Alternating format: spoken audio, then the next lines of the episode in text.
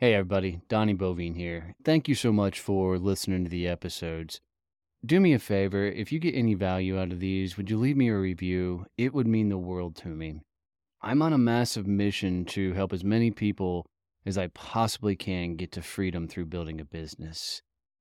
I gotta be honest, building a business is by far the toughest thing I've ever done in my life, and I promise you, my business has worked on me more than I've ever worked on it. I don't think there's a better tool in the world to meet the dude in the mirror than building your own company. You're going to find out what the hell you're made of. In these episodes, I bring on the people that have been through it, gone through it, done it, built monstrous companies, and I get them to coach me on how to actually level up, grow, and scale my business they're hitting me with some hard questions. They're bringing some amazing advice. And, and I'm telling you, I take notes from every one of these episodes from these people that have actually lived it. They've gone through it and have turned their businesses into amazing empires. So I hope you find a ton of value in this. And I hope that this becomes something you come back to and listen to often. They focused on runners and runners, in particularly, when they run a marathon, they're not thinking about the finish line. They pick a spot down the way and they run to that spot. And so I started, he started, you know, going down this huge, massive study on that if people will focus on the next milestone or that next target versus that end goal, now you've got little boxes almost that you can check. Okay, cool. We got here. What's my next milestone? What's my next smaller step to get to that allows me to keep trudging forward so that the big goal doesn't actually overwhelm you, demotivate you, and the likes. And I've I, and I really like this line of thinking. And working with clients, it's always been, and, and that's what I have them do too. It's iteration, you know, because I do digital marketing, email automation, sales automation. It's all, all right. All right. So we start here and then we add and we keep adding on more stuff and evolving and building out and creating new things you know, because that's the number one issue I face when clients want to do automation. It's like, oh, I want to build this big thing. No, let's build this little thing first. Everybody has a different definition of what progress and success looks like. And if we can all in the organization stack hands over the same thing, this is how we're going to measure whether we're winning. It could be revenue. It could be numbers of clients. It could be repeat clients. It could be, I'm just talking business terms. But as long as we all agree on what that is, then you can boil it down into let's do a little bit better tomorrow than I did today by looking at the things I'm trying to do. If today I made 10 sales call, let's make 12 tomorrow, right? Or let's make you know, whatever. If the if you start stringing good days like that together, and that's how you really move your, your organization forward.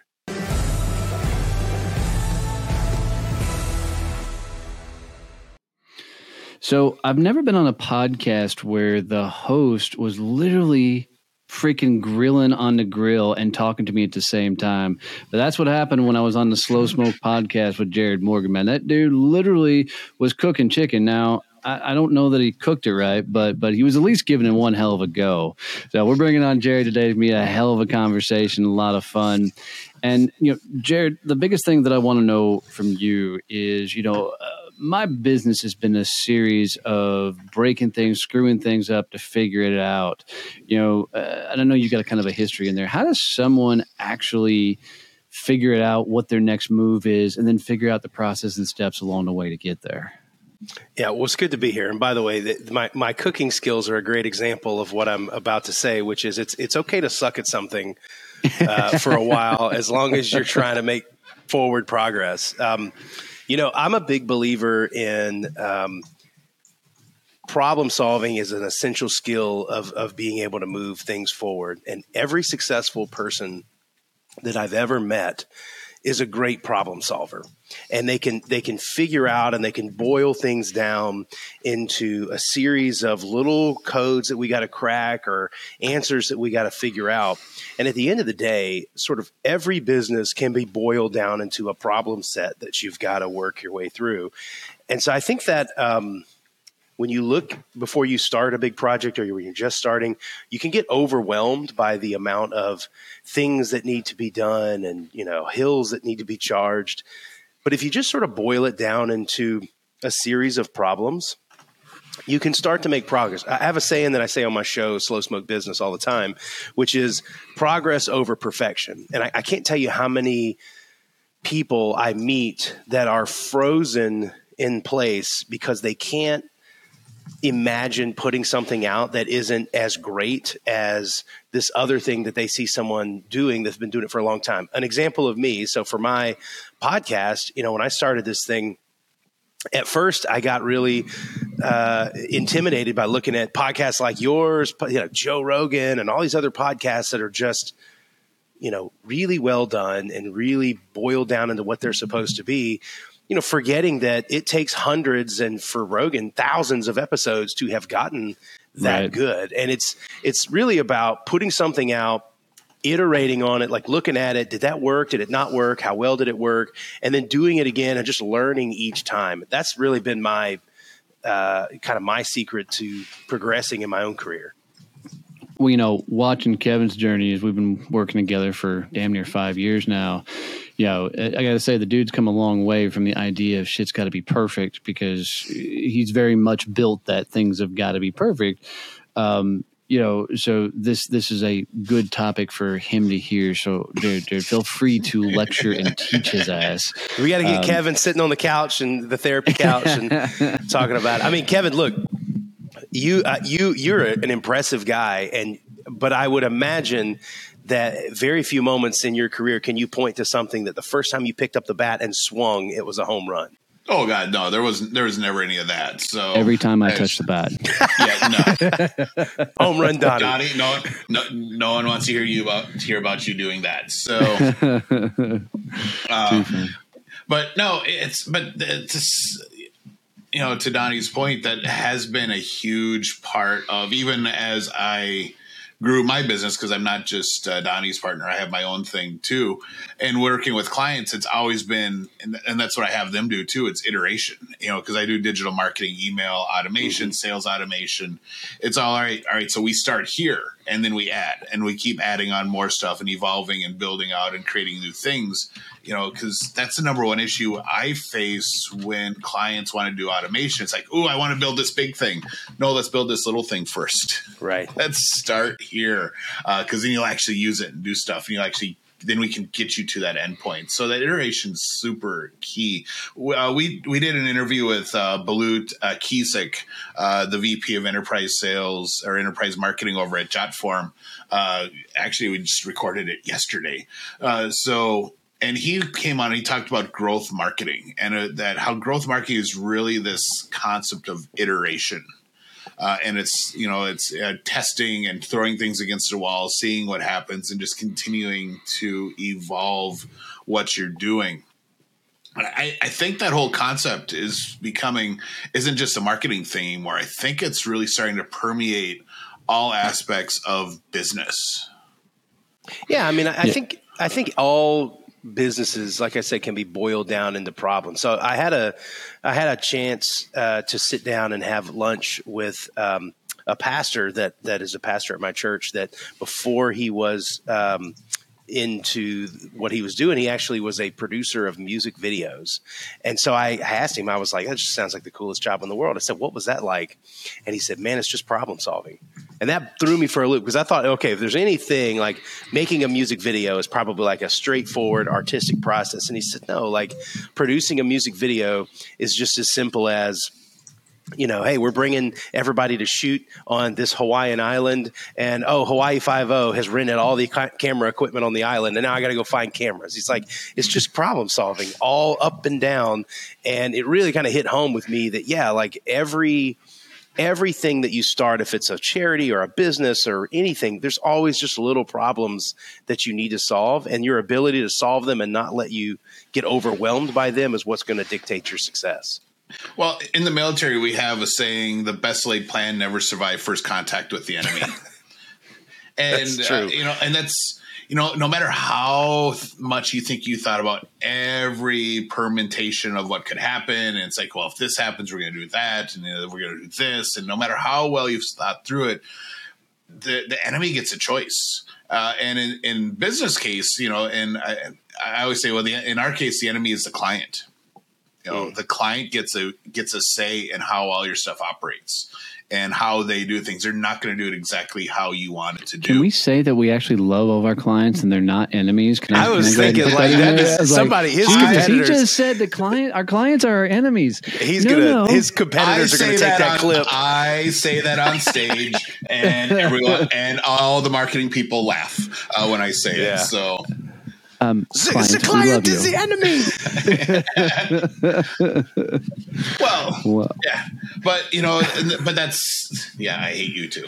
Uh, so, but you know that's that's that's a real thing. You know, no matter even if your employees, you, you make a process for your employees, they still get a say in how that process is executed and yeah. they're not necessarily going to react exactly how you think they're going to.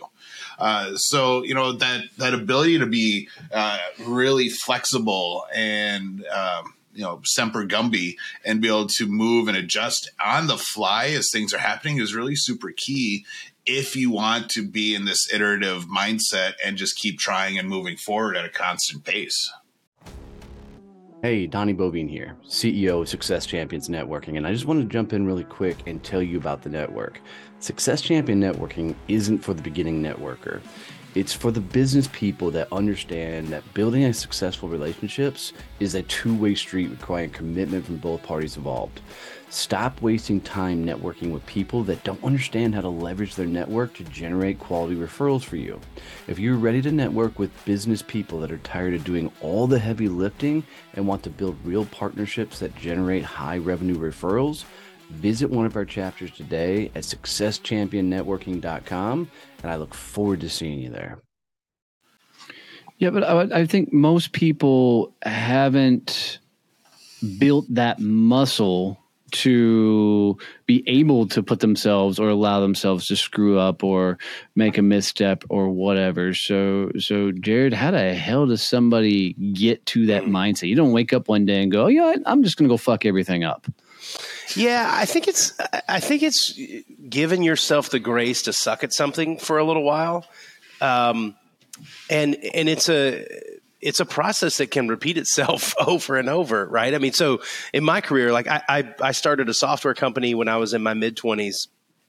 It was an ed tech company called ProctorU, grew to be the the largest type in the world, and we sold that business. Um, it, be, you know, had a couple thousand employees, like really did some some great things.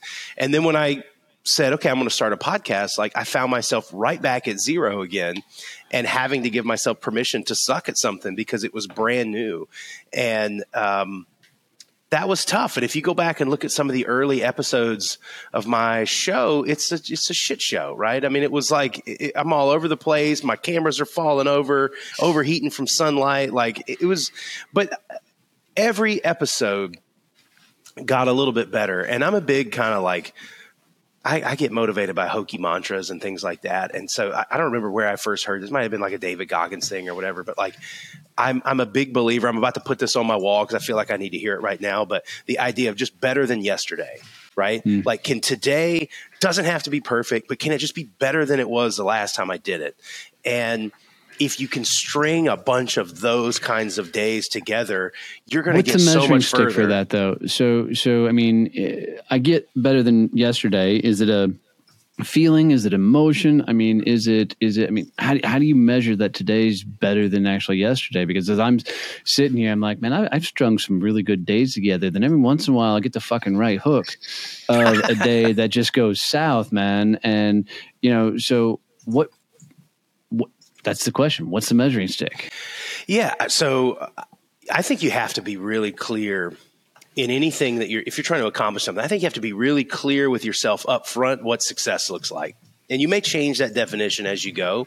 But, you know, if you're talking about uh, success fitness, in the thing you're trying to accomplish or success yeah, overall? success in the thing you're trying to accomplish. Okay. So if I'm if like I'm talking about if I'm talking about say a fitness goal, I need to have uh, you know, whatever it is in my mind dialed in. So, like, this is what success looks like. And for me, success in that has never been a weight loss goal or a number or anything. It's always been getting up every day and doing something. Like the, the process is really the goal, and then the results come from the back end of that. But if you are trying to grow your business, you need to know what numbers am I measuring to know whether I'm winning or not? And that's like that's another thing I see when I when I'm trying to help people is that they're they're swinging the bat and they're not even keeping track of how many times they hit the ball. Well, yeah, know, they're, not they're keeping not track because they don't want to it be highlighted how bad they're actually doing. Yeah, but you know, uh, listen, admitting you're bad at something is the first step to getting good at it, right? I mean, I can, how are you supposed to improve on something you don't measure? I, I, don't know how to do that. I think you you can't. But how would you ever know if you were getting better if you're not measuring it? Like I, that sounds like a super nerdy like tape on the glasses thing. You can't be measuring everything, but like it really matters. If you don't measure something, you can't get better at it, or you at least can't prove that you're better at it. And I think that data is is the kind of truth that sets you free, right? And and there's a there's a I can't I so many examples of working with organizations and they're just struggling and they're wringing their hands and they're arguing about whether they're making progress or what we should really do. And a lot of times it just boils down into everybody has a different definition of what progress and success looks like. And if we can all in the organization stack hands over the same thing, this is how we're going to measure whether we're winning. It could be revenue. It could be numbers of clients. It could be repeat clients. It could be, I'm just talking business terms. But as long as we all agree on what that is, then you can boil it down into let's do a little bit better tomorrow than I did today by looking at the things I'm trying to do. If today I made 10 sales call, let's make 12 tomorrow, right? Or let's make you know, whatever. If the if you start stringing good days like that together, and that's how you really move your, your organization forward. Yeah, I like that. It's like uh, almost having some sort of benchmark to bounce off of. You know, if if if I can hit this bare minimum of my day, right? That's going to make it a good day. But if I can go a little bit more than I did yesterday, now that's going to make it this day better than I did yesterday. I like that. Like I like that that stick to jump over, if you will, um, because it gives you something more tangible to grab onto. You know, I started walking my farm you know, in the mornings, and it's been one of the coolest things I've ever done to go out and walk the farm every morning but I've had to give myself some grace some days um, to, uh, with the days I've chosen not to go out there um, for various different reasons. And uh, I think sometimes you got to be careful about putting very stringent things you got to jump over, stringent things you got to get done.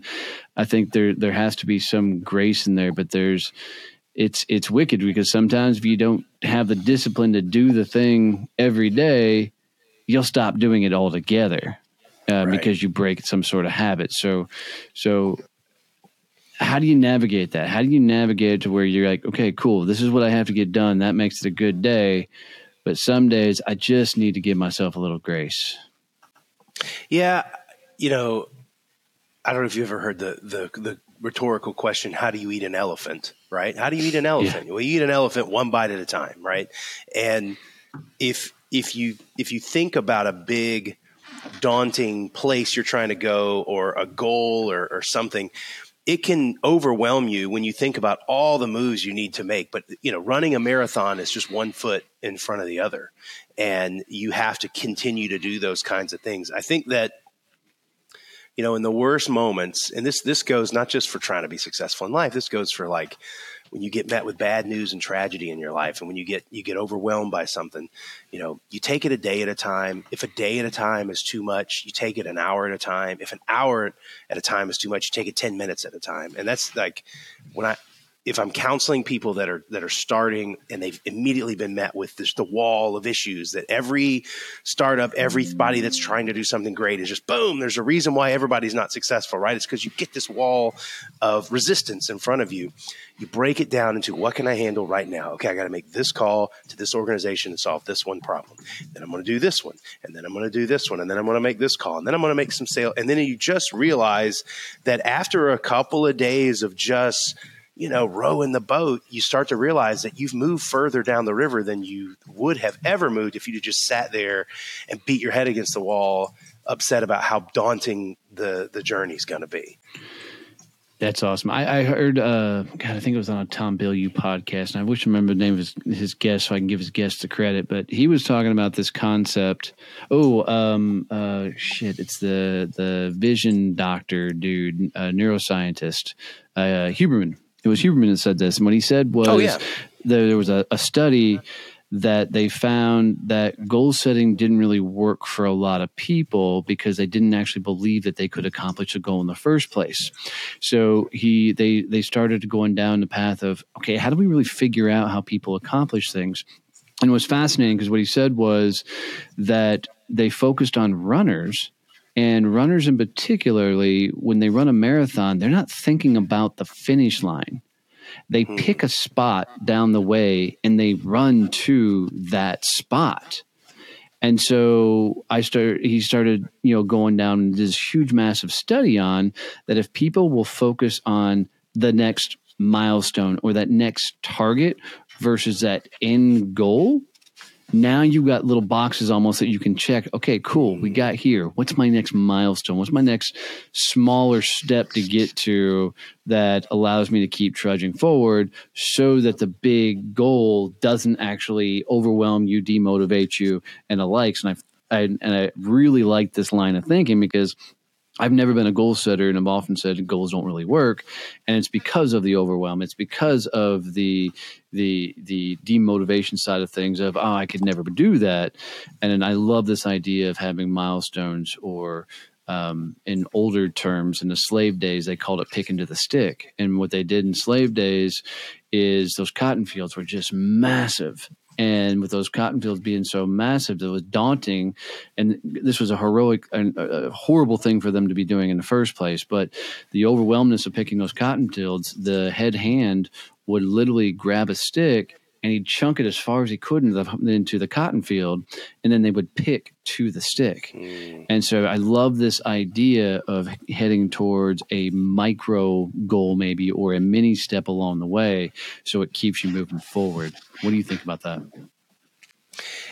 So it reminds me of a when we were first starting our business, which is called ProctorU. Um, what we did was we watched people take exams over a webcam and we did that for colleges and that way you didn't have to travel to campus and everything and online classes were starting to proliferate this is back in like 2009 um, and uh, we what what I so when we started this, I had like no funding. It was bootstrapped. It was we really were kind of hand to hand combat, and there were a couple other businesses in our space that were, um, you know, had had millions of dollars of funding and lots of effort behind them. And what they were doing was they would go to a university and they would try to win entire colleges, thousands and thousands of students at once, and they're making these big pitches.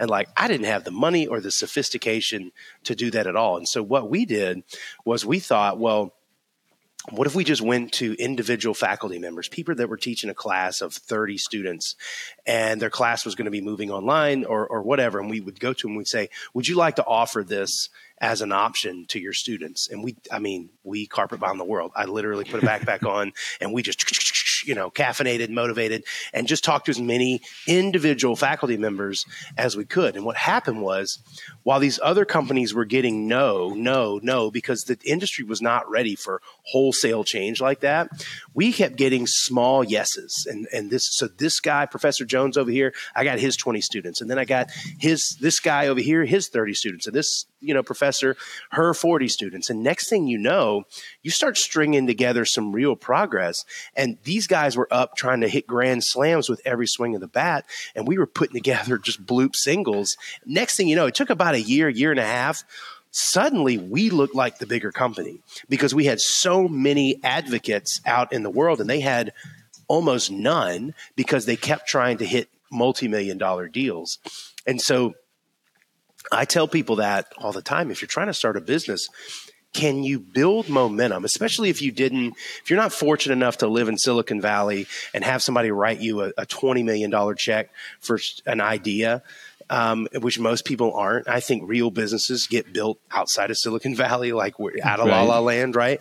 If you're trying to build a real business, then can you go out and sell your product to an individual and then do it again and then do it again and then do it again, right? And those things stack up. And before you know it, that wall of sort of advocates that you're starting to build becomes you know momentum in and of itself you don't have to hit some big deal those big deals start to become more realistic when you have all of that uh, all of those small wins strung together and it's like the movie Moneyball, dude. I love this. So uh, I, I, remember the first time I watched Moneyball, and there's the whole scene with Brad Pitt and uh, God, I can't remember the main dude's name. Um, but they're sitting there, and the guy's like, you know, uh, base hits win baseball, and he shows this clip. And the the clip is this really large dude that's playing in the majors, and you know the guy you know never freaking you know gets past a single and he smokes one man. Just home run beats the hell out of the ball. But as he's turning the base he's like man i'm usually only get singles and i don't have the speed to get to second. So he thinks he only hit a single so as he makes that turn man he falls rolls on the ground and then he crawls back to the bag right? And the whole point was uh, you know, people will do what they're naturally programmed and wired to do. And the guy's point was base hits win games. Yeah. And so the whole idea behind Moneyball was if they could get a bunch of people who could just get on the bags, they weren't the best in the game, but they could get base hits. They'd win games.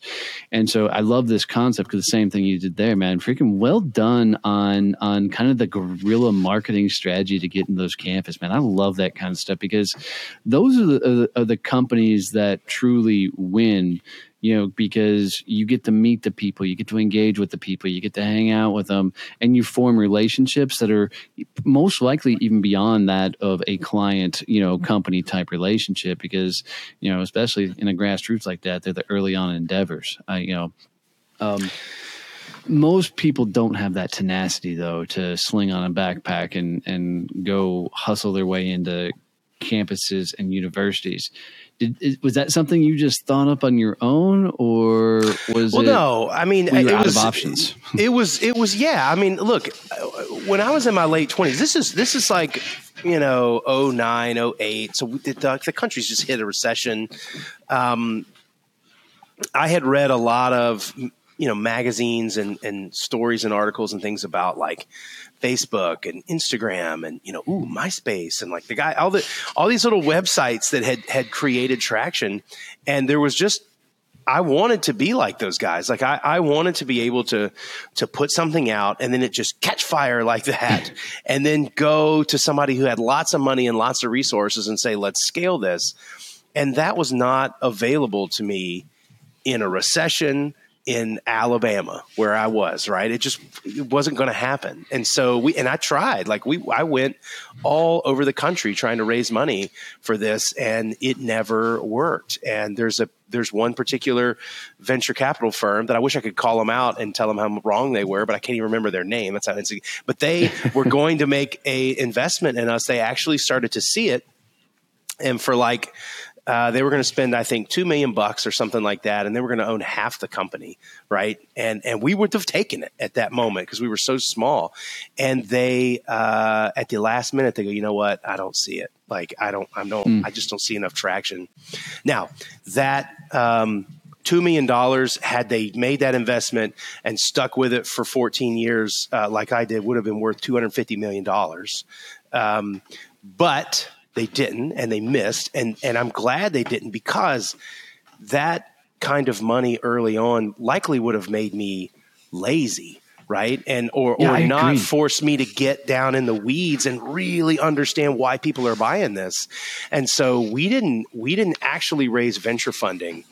You know we we started in 08 i don't think we closed our first round until 13 so it was 5 years of just lost in the woods, you know, with a backpack on and just stringing together wins and looking at each other and going, this is good, right? This is good, right? You know, and nobody really there validating us. And, you know, I, I, people ask me all the time, like, how do you raise venture money? And it's the only way I know how to do that is you have to get to a place where you no longer need the money. And mm. then people start beating your door down. If you, if you, um, if you are trying to raise money so that you can figure your business out, no one is going to write that check that has any a sort of level of. put it ex- this way one time. Nobody wants to pay your paycheck.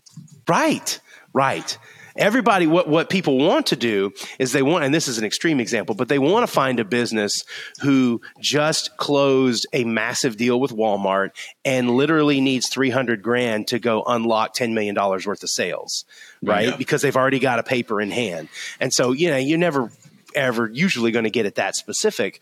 But you know, we didn't close um, a venture deal until we were talking to people and there was this group out of Huntsville, Eastside Partners. Go look them up if you're if you're looking for a great set of venture groups um, that can help you, you know, scale your business.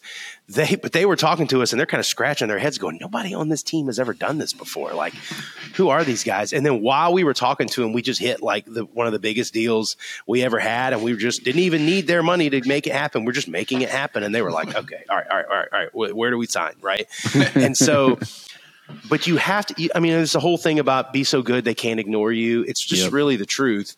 But it's it's about um, you know going back and figuring out giving yourself the grace to be bad at something and then getting better. And we were we used to sort of refer to us as kind of like the bad news bears and trying to figure out how do we how do we turn into the yankees you know? And uh and we and we eventually got there but not without several years of you know what I would look back now on and be sort of embarrassed at like our level of professionalism or what our marketing looked like or or everything else. But it was the best we could do at that time, and we did it, and we just kept getting better. Well, and I've worked with a couple tech companies that did the were a funded startup where they had some cool ideas. That someone's like, "Yeah, I'll give you a couple million dollars to go build it." And what you said about you know for them, it's almost like they have the easy button. It is because they they just tried to hire people to figure the stuff out. You know, oh, we'll hire this marketing person to figure out branding and to figure out our personas and who we should be targeting instead of actually going out and doing a way. You know, Donnie and I both started our companies was going out and selling the concept to someone and saying, "Oh, crap, people actually buy this," and then listening to your clients and what they actually want and what they need you to do for them, yes. uh, and that that's how you figure out how to sell. You know, we have this conversation with business owners all the time. They're like, "Oh, you know, I need more revenue. I, I got to go hire salespeople." Like, no, you you need to get off your ass and go sell because. Yes if you hire salespeople and they come in and you ask, they ask you, "Hey, I just met with Jarrod and he said this. What do I do?" You're not going to have a fucking clue, and you're right. not going to be able to help them close the deal. You'd be like, well, I, I, don't know. I've never sold my product. And you're going to be, a, it's not going to work. So, you know, that money is really key because, you know, there's some really, especially in the tech world, the operational expenses can go really high really fast. But some of the stuff you have to go out and do yourself. You got to get, you know, as Donnie says, get punched in the face a few times and learn. Yeah. I mean, money money can money should be looked at as gas in the tank and not the wheels on the car, right? You've got to mm. build the car yourself, and then the money is the gas that makes it go.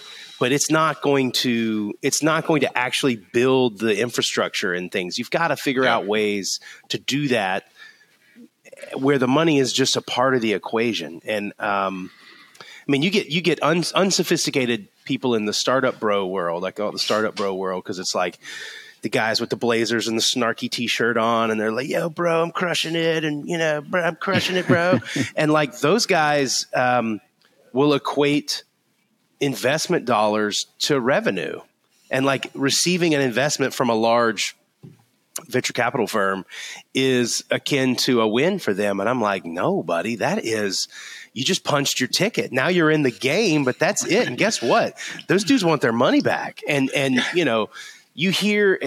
I, I think like Silicon Valley culture probably did a lot of good and a lot of damage. Like it's a little bit of a mixed bag to sort of the whole overall entrepreneurship community of of, of America because you get guys like I think his name is Kevin Systrom, the guy that started Instagram, right? And Instagram launched in its form where it's we're going to do photos and here's what I have for lunch or whatever the hell, you know. And that thing went from launch to billion dollar sale to Facebook in 18 months. And that is like getting struck by lightning five times in a row. You know, um, it's just those situations skew the average entrepreneur's idea of what success looks like and what you should be aiming your business towards.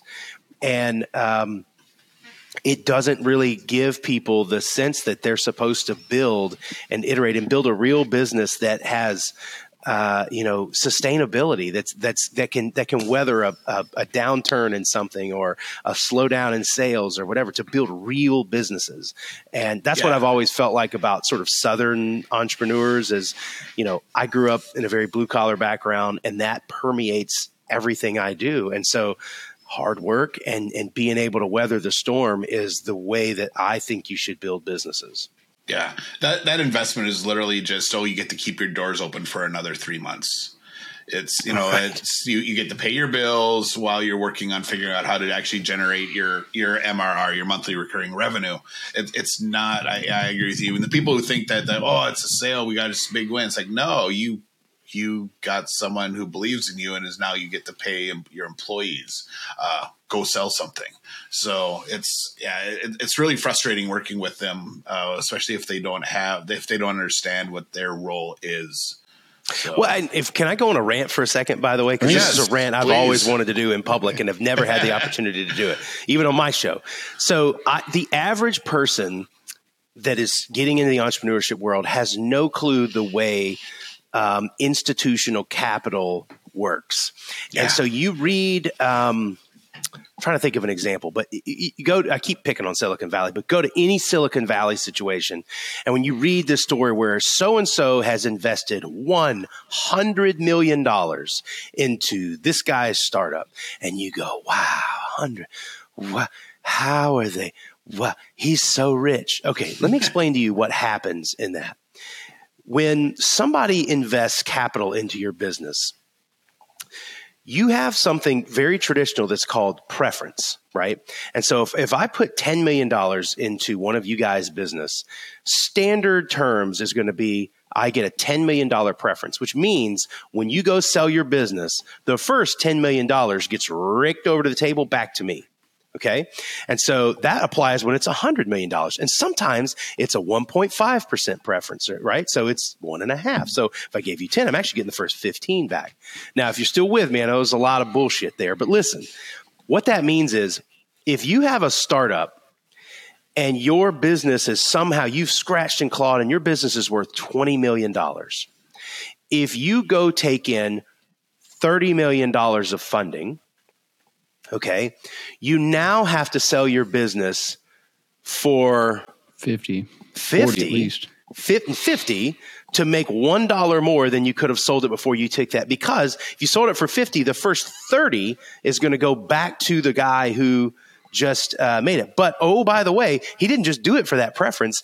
With that 30 he probably owns 50% of your business. So now you're probably getting 10 back, right? Because he took 30 and then 50%, which would have been 10. So now you make 10 on top of that. And so that's why you see a lot of these situations. You see these big time uh, deals get built in the Silicon Valley where it's $100 million.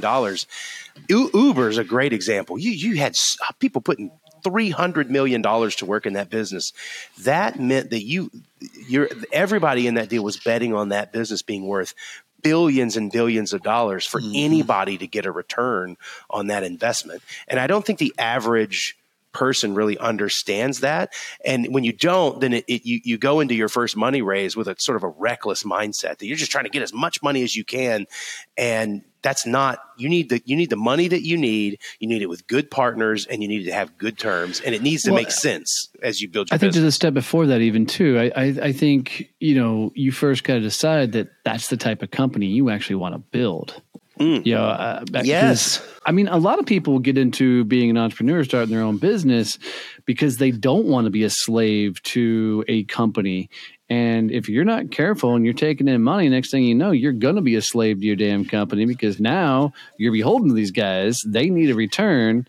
Uh, and by God, if they don't think that you're going to put in the time, the energy, and the effort, and the hours, uh, yep. they'll straight up freaking take the damn thing from you, supplant you, buy your small portion out, and freaking take over your whole company. Um, yeah. I, I, saw that happened to a friend of mine. I'm trying to remember who it was and the name of his company, but literally he built a company. Uh, he took it to its first, I think 10 or 15 million.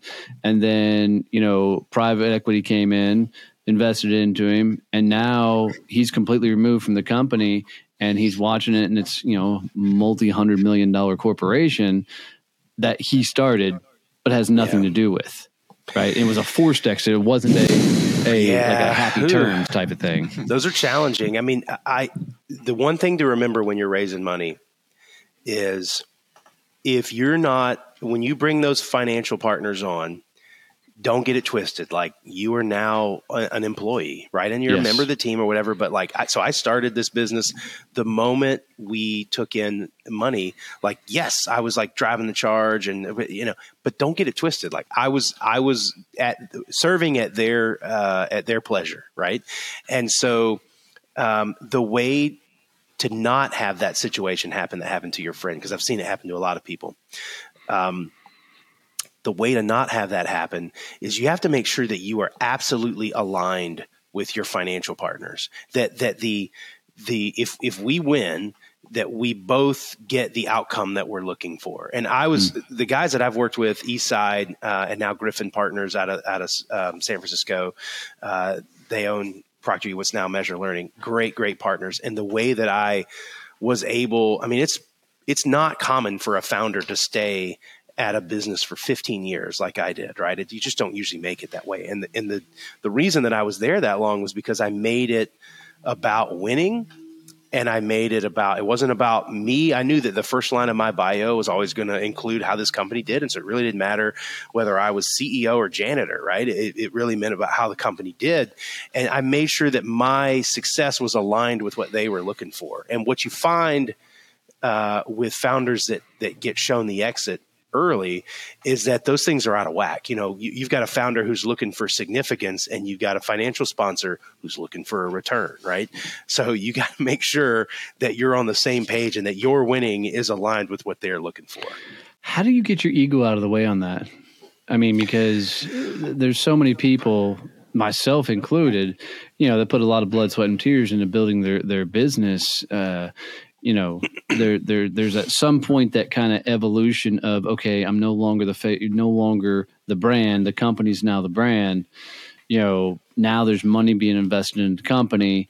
You know how do i how do you how did you get yourself to a place where it wasn't an ego play it was more about the reputation of the company and making this a successful adventure well, I, I, guess it depends on the stage that we were talking about. I'll, I'll, talk about the ventures firm first, which was you know sort of middle of the way through our run. I mean, I, I remained very much um, at the tip of the spear when I was working with those guys, but there were lots of opportunities where um, I could have let my ego get in the way. And let's all be honest, like we all have egos, right? I mean, i have I have an ego. Um, but I think if you talk to a lot of the people that I worked with, I don't think you'd find really, uh, hopefully not anybody, but I, I, think you'd be hard pressed to find somebody that would say that my ego ever got in the way. And it was because I realized that the success of the organization that I got to sort of staple my name to was what gave me the, the, you know, the clout in the room. Right. And so I could walk in a room and I could try to dress and talk and act as awesome as I want. But at the end of the day, it really didn't matter. Like what the scoreboard tells you who you are, to use like a sports analogy. And so I knew that the more this organization won, the the more significance what I said had, and and I just sort of let the organization do the talking. And two things happen when you do that. One, your team 100% will get behind you because when when you're led by a leader who really is motivated by the goal um, and that the winning of the organization is what they get their cloud out of, not of like I have to have the right answer. I just my organization needed to win. The, the right answer didn't need to come from me. Your team will really get behind you. And the second thing is you find that your customers can smell that and and see it and and you can easily get trust from organizations that you're trying to work with when they see that you're you're just honestly trying to solve problems and you're trying to get to the right answer and you want to help them and it's not about you know you being the biggest best and baddest uh, of the world. It's a hard thing to do.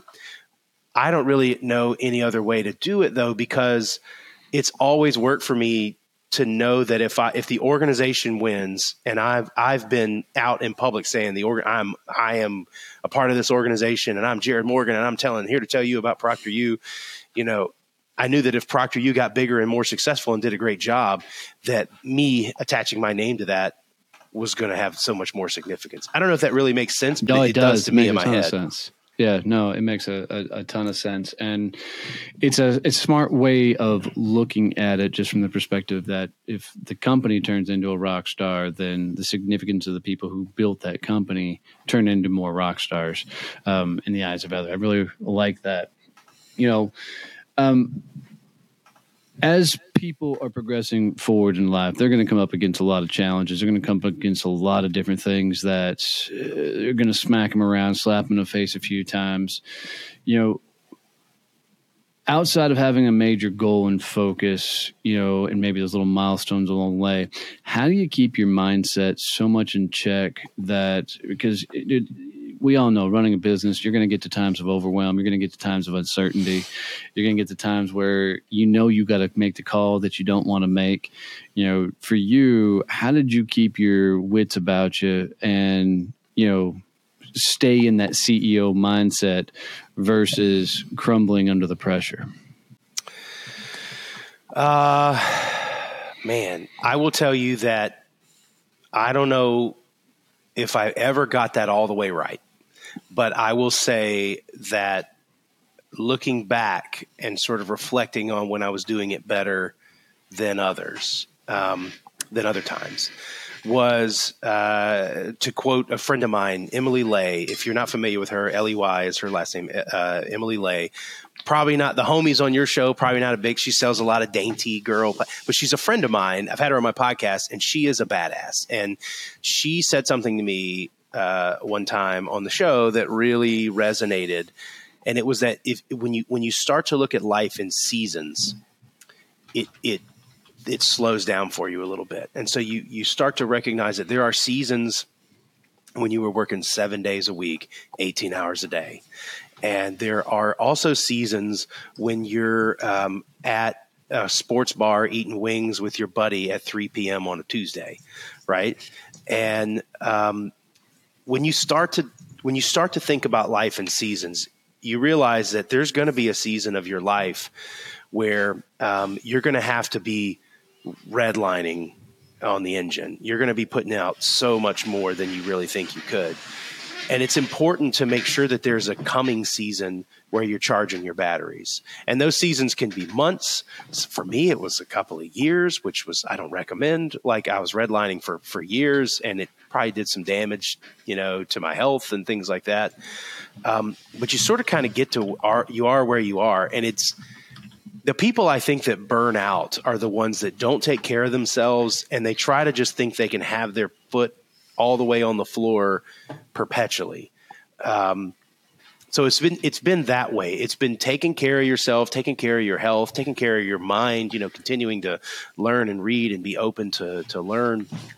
And then just remembering that for every nine months of pedal to the metal, I gotta have I gotta have a season, maybe not an equal season, but a season where man, I'm on a beach and I'm hanging out with my family and my kids and I'm being a dad and uh, you know that those things are equally as important as as the hard working seasons. Man, I love this. Dude, we could sit down and hang out with you for quite a while. Um, we do need to figure out how to do a live cooking show. Bring Kevin and I in. We throw shit on the grill and I'm do in. a live. 'cause Kevin cooks his ass off too. So, um, So that'd be a I little do have man. I do have a cooking question. So since you're from Alabama, are you an Alabama white sauce fan Hell yes. or are, are you not? Dude, if if the first slow smoke business podcast uh, branded thing that I'm probably going to put out is a jar of Alabama white sauce because I have advocated it so many times on the show. You know, every region of the country has their thing. Yep. Texas has got brisket, and like you know, Memphis has got ribs, and you know, the Carolinas have got mustard sauce on pulled pork, and there's just everybody's got their thing. Alabama is all about chicken and turkey, you know, poultry with a creamy white barbecue sauce that I grew up in Florida. So when I moved here, I thought that was ridiculous, but it is the way to eat barbecue Oh, dude, I love it. In my opinion, I love it. So do I. And I want your white sauce recipe, so because I got a bunch of quail that I need to cook up. Ooh, so that'd be awesome.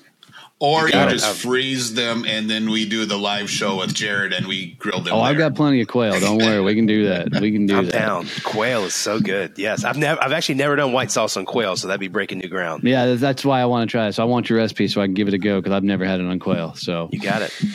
Or turkey for that matter. I've only had it on chicken. So Ooh, Yeah, turkey, turkey, so- turkey sounds really good. So yeah, Yep. um, just email us that recipe. We promise You not got to it. share it. oh, you imagine a freaking this is so off the cliff for our show, but you imagine a fried turkey dipped in Alabama white sauce. That would be Mm-hmm. freaking amazing. Don't tell the doctors, but yeah, I mean, it's essentially a mayo dipped turkey, but uh, sure. fried turkey. But yeah, special occasions only. well, dude, thanks for hanging out with us, man. This was a lot of fun. Uh, and you know, I, w- I wasn't expecting to go so hardcore down the VC route, man, but I loved it. It was it was fitting for the show and, and a great damn conversation, brother. Thanks for Yeah. doing this. Well, thrilled to be here. Just an old redneck that's been through some shit and ready to share some stories. So I appreciate you guys.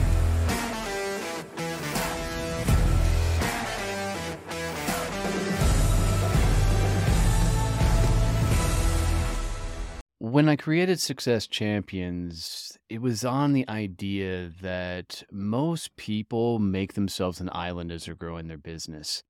Yeah, they just don't want people to know how bad things are because if anybody knew how bad things are, nobody would do business with you. So, like me, they don't often reach out for advice, they don't get support. They just try and put their head down and grind through it. And let's be honest, man, that that lifestyle sucks. And when you're constantly trying to find yourself to push through it and figure it out on your own, it often leads to misery. We created Success Champions so you don't make yourself an island, so you don't build your business alone. There are a ton of people that are going through it on the same journey that are looking for the same advice you are. Maybe they've been through it and are looking to help. So come hang out with Success Champions. Go to successchampionnetworking.com, go visit one of our peer groups, and let's help you actually get to business freedom. Don't build your business alone. Come hang with us as Success Champions.